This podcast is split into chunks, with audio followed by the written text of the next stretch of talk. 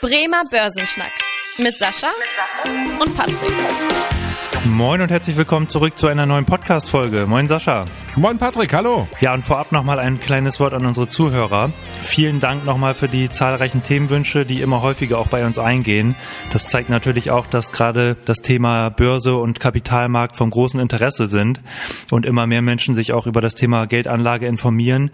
Wir freuen uns natürlich auch auf weitere Nachrichten, also Themenwünsche, Lob, Kritik oder irgendwelche Ideenvorschläge an die E-Mail-Adresse podcast.sparkasse-bremen.de. Vielen Dank an dieser Stelle.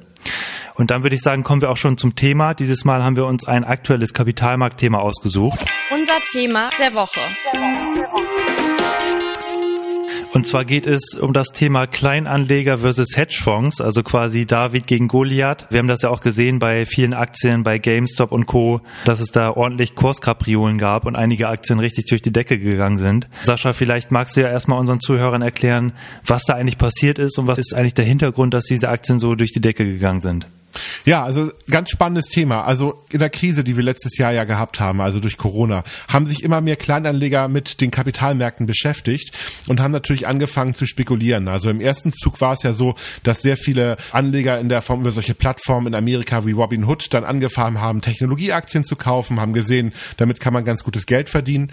Und dann kam natürlich auch nochmal so eine kleine Bewegung ins Rollen. Die heißen Wall Street Bets. Das ist quasi eine Gruppe von Menschen, die quasi sich dann ausgetauscht haben auf der einer Internetplattform Reddit und haben dort sich verabredet und gesagt, guck doch mal hier, da gibt's so ein paar Aktien, die massiv geschortet sind, also Aktien, wo ganz viele große Hedgefonds drauf gewettet haben, dass die quasi nach unten gehen. Lass doch mal so ein bisschen gegen die Hedgefonds stellen und wenn wir ganz massiv diese Aktie jetzt kaufen, hm. dann müsste der Kurs ja nach oben gehen, weil irgendwann kann der Hedgefonds ja nicht mehr short bleiben. Der muss die dann zurückkaufen und dann gibt's so eine Kursexplosion. Das war so ein bisschen das, was so passiert ist und das hat funktioniert. Also am Ende war das so, dass diese Absprachen, die am Anfang so ein bisschen belächelt wurden, auch von der Finanzszene in der Form, wo alle gesagt haben, das können die Kleinanleger sowieso nicht schaffen, kam immer mehr, die sich damit beschäftigt haben und die haben tatsächlich jetzt äh, dazu geführt, dass wir richtige Kurskapriolen in der Form haben.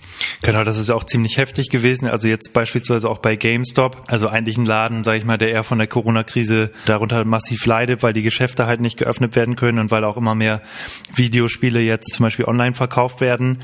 Zum Jahresanfang lag der Kurs dann noch bei 19 US-Dollar und zwischenzeitlich bei 480 äh, US-Dollar, also eine Vervielfachung des Kurses. Und zuletzt zuletzt haben wir da halt auch wieder heftige Kursverluste gesehen. Was ich vielleicht nochmal kurz äh, erläutern will, dieses Thema Short-Selling oder ähm, dass Hedgefonds da ähm, short gegangen sind.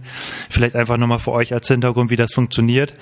Also die Hedgefonds gehen her und wetten erstmal auf sinkende Kurse. Also sie haben die Annahme, dass die Aktie oder das Unternehmen nicht gut performt und wollen quasi von sinkenden Kursen profitieren und leihen sich dann die Aktien bei einem Broker, zum Beispiel irgendwie zehn Aktien und verkaufen die Aktien dann weiter an andere Marktteilnehmer, die jetzt irgendwie eine Kauforder platzieren. Verkaufen zum Beispiel diese zehn Aktien für 10 US-Dollar und wenn die Aktien jetzt wie erhofft an Wert verlieren, also der Kurs fällt, zum Beispiel auf 5 US-Dollar, dann geben die Shortseller dann die geliehenen Aktien, äh, geliehenen Aktien wieder an den Broker zurück. Und dann hat man also die Differenz, die 5 US-Dollar als Gewinn eingesackt. Was jetzt quasi die kleinen Anleger ähm, gemacht haben. Sie haben halt geguckt, wo die Hedgefonds short gegangen sind, bei welchen Titeln und haben dann halt bewusst sich gedacht, okay, diese Hedgefonds müssen ja irgendwann diese geliehenen Aktien wieder kaufen. Und wenn der Kurs halt nach und nach durch die Decke geht, kommt es dann irgendwann zu so einem genannten äh, Short Squeeze, dass halt die Hedgefonds sich eindecken müssen, um halt die ähm, weitere Verluste zu vermeiden und fragen dann halt weitere Aktien nach, wodurch der Kurs sich nochmal weiter erhöht. Ähm, also ein ganz interessantes Phänomen am Kapitalmarkt. Sascha, was hat das denn für Folgen für den Kapitalmarkt? Kann man jetzt erstmal sagen, okay, da hat, hat irgendwie ein Hedgefonds ein bisschen Geld verloren oder in welchem Ausmaß muss man da irgendwie sich das vorstellen? Also ich finde das, was momentan dort passiert, nicht ganz ungefährlich, weil am Ende ist es ein Stück weit so, jetzt kann man natürlich sagen, oh, die bösen Hedgefonds, die finde ich ja irgendwie unsympathisch, die haben es ja irgendwie auch verdient. Das ist ja quasi gar nicht so schlimm, wenn die mal auf den Deckel bekommen. Ich sehe es aus dem Grund gefährlich, weil diese Hedgefonds, da werden natürlich auch gerade in Amerika zumindest auch Gelder angelegt von Altersvorsorgen, von, ähm, ich sag mal, Pensionskassen, von institutionellen Anlegern. Und wenn die jetzt auf einmal sehr, sehr viel Geld verlieren, ist das erstmal schlecht für die Wirtschaft aus meiner Sicht heraus. Und man kann es ganz böse so sagen, also es gibt ja auch die ersten ähm, Stimmen, die so in die Richtung geht. Was da momentan passiert, vernichtet teilweise Renten von Menschen, die jahrelang in irgendwelche Aktiensparpläne eingezahlt haben. Hm. Das zweite Phänomen, was man ja auch ein Stück weit sehen muss, ein Hedge Hedgefonds ist ja in der Regel nicht naiv. Das sind ja keine Zocker in dem Sinne, dass sie sagen, oh, ich wette mal auf eine GameStop-Aktie.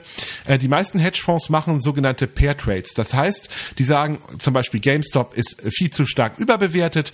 Das ist ein Unternehmen, was keine Zukunftsgeschichte hat. Und Amazon zum Beispiel, das hat eine Zukunftsgeschichte. Da gehe ich dann long und ähm, ähm sagen ein Stück weit, die sind aber beide einem unterschiedlichen Bereich. GameStop verkauft Videospiele. Amazon, da kann ich genauso meine Videospiele kaufen. Aber Amazon wird eine gute gute Zukunft haben und GameStop nicht. Mhm. So, wenn diese Hedgefonds jetzt aber definitiv in der Form solche kleinen Aktien geschortet haben und auf der anderen Seite ich sag mal, gute Unternehmen aus ihrer Sicht long gegangen sind, also die Aktien gekauft haben, und auf einmal das Ganze nach hinten losgeht, müssen diese Hedgefonds ja auf einmal irgendwann diese ganzen Aktien verkaufen. Und sowas kann zu massiven Kursrutschen an den Börsen führen. Das, was da momentan an den Börsen passiert, könnte unter Umständen tatsächlich zu größeren Kursverlusten führen, auch bei guten Unternehmen, die eigentlich gar nicht das Ziel von irgendwelchen Shortsellern sind, weil einfach weil bestimmte Hedgefonds Probleme bekommen haben, zu viel Geld verloren haben, Investoren aus diesen Hedgefonds rausgehen und im schlimmsten Fall, wenn ein Hedgefonds pleite geht, sogar diese ganzen Positionen zwangsliquidiert werden werden können. Also man kann das jetzt gut finden und man kann sich jetzt sicherlich auch darüber freuen, dass die auf den Deckel zu bekommen, aber man sollte sich auch nicht zu sehr darüber freuen, weil es am Ende des Tages natürlich auch sehr starke Unruhe in unser Finanzsystem bringen könnte. Hm, genau, das werden auf jeden Fall ja die nächsten Tage und Wochen zeigen, inwieweit die Hedgefonds da noch irgendwelche Positionen umschichten oder nicht.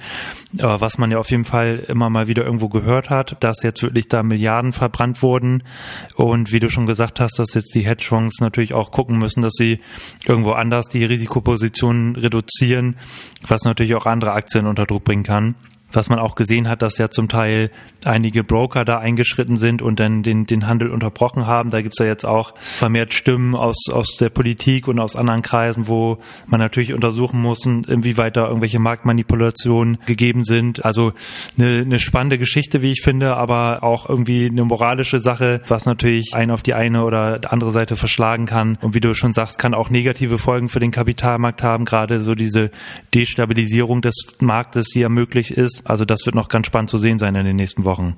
Welche Aktien waren denn noch betroffen? Also GameStop, ähm, Nokia habe ich äh, gesehen. Hast du weitere Aktien da wahrgenommen? Wer zum Beispiel auch nochmal ein ganz großes Target war, war AMC. Also AMC ist ein ganz großer Kinobetreiber in Amerika.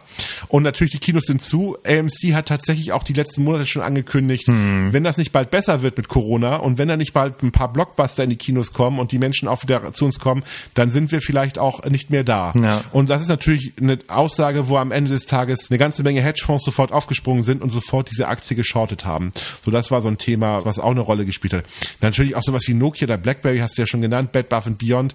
Jetzt ist gerade Silber so ein Thema, wo sich die ganzen ähm, Reddit-Investoren eingeschossen haben. Hm. Manche sind auch so ein bisschen bei den ganzen ähm, Kryptowährungen aktiv. Also man merkt einfach ein Stück weit, dass da natürlich eine ganze Menge Bewegung dabei ist und dass da eine ganze Menge Gezocke passiert. Und also ich sag mal so ein bisschen, das sind ähm, wirklich Finanzrebellen, die da momentan sehr aktiv sind und so ein bisschen versuchen, so ein bisschen das Establishment, die klassischen Hedgefonds, die klassischen Vermögensverwalter so ein bisschen in der Form auszuspielen. Und ich meine, damit haben natürlich eine ganze Menge Kleinanleger momentan eine ganze Menge Geld verdient, ganz klar. Genau, also das ist natürlich auch ein positiver Aspekt, dass da einige Leute sich freuen können. Oder ich hoffe zumindest, dass jedem bewusst ist, dass man da auch ein gewisses Risiko mit eingeht und dass die Leute zumindest das wissen, dass sie ihr Geld da auch verlieren können, wenn die Kurse da mal wieder fallen. Und andererseits muss man auch sagen, dass es vielleicht, glaube ich, auch für einige Hedgefonds auch mal ganz, ganz gut ist zu sehen, äh, weil was man bei GameStop ja zum Beispiel gesehen hat, dass da mehr Aktien leer verkauft wurden, als es überhaupt äh, Aktien gehandelt wurden. Also wirklich ein extremes äh, Niveau,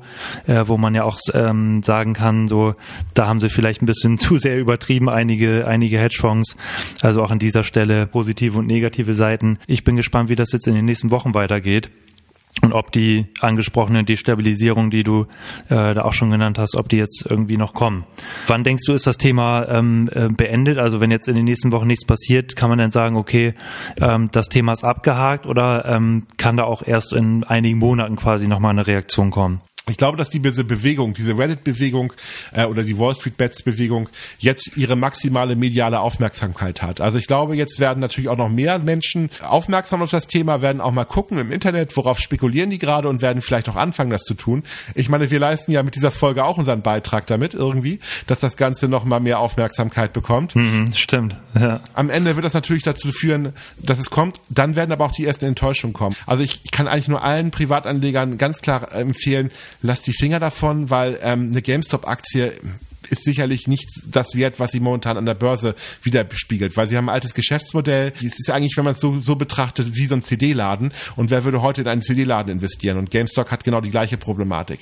Deswegen muss man einfach nur fairerweise sagen, okay, das könnte unter Umständen nochmal ähm, zu größeren Verlusten führen. Ich glaube, dass sich diese Bewegung, wenn die ersten Kleinanleger festgestellt haben, oh, das ist nach hinten losgegangen, ich habe mein sauer verdientes Geld ganz schnell auch wieder mit so einer Zockerei verloren, dass ganz viele Leute da, dann auch weggehen. Das wird noch ein bisschen so andauern dauern, also vier, sechs, acht Wochen wahrscheinlich, vielleicht sogar noch ein bisschen ähm, länger.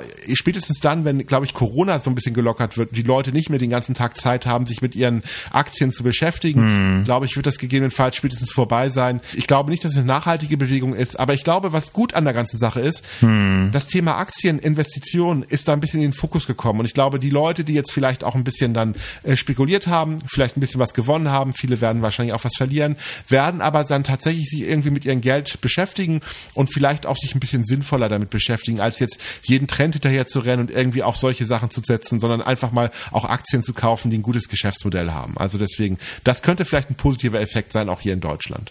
Ja, also spannendes Thema und äh, wir beobachten das die nächsten Wochen natürlich weiterhin und ich bin echt gespannt, ob das jetzt noch zu irgendwelchen Kursrutschen führen wird oder welche welche Aktien da jetzt noch weiter betroffen sind.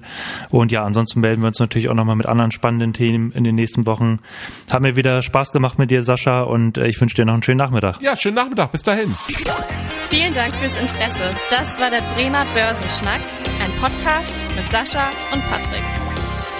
Noch ein kurzer Hinweis und an dieser Stelle liebe Grüße aus der Rechtsabteilung. Die gesprochenen Inhalte bilden die persönliche Meinung der handelnden Person, also in den meisten Fällen von Sascha und mir wieder. Sie stellen also keine Handlungsempfehlung zum Erwerb oder zur Veräußerung der genannten Wertpapiere oder anderer Finanzinstrumente der genannten Emittenten dar. Bei Fragen wende dich gerne an deinen Berater.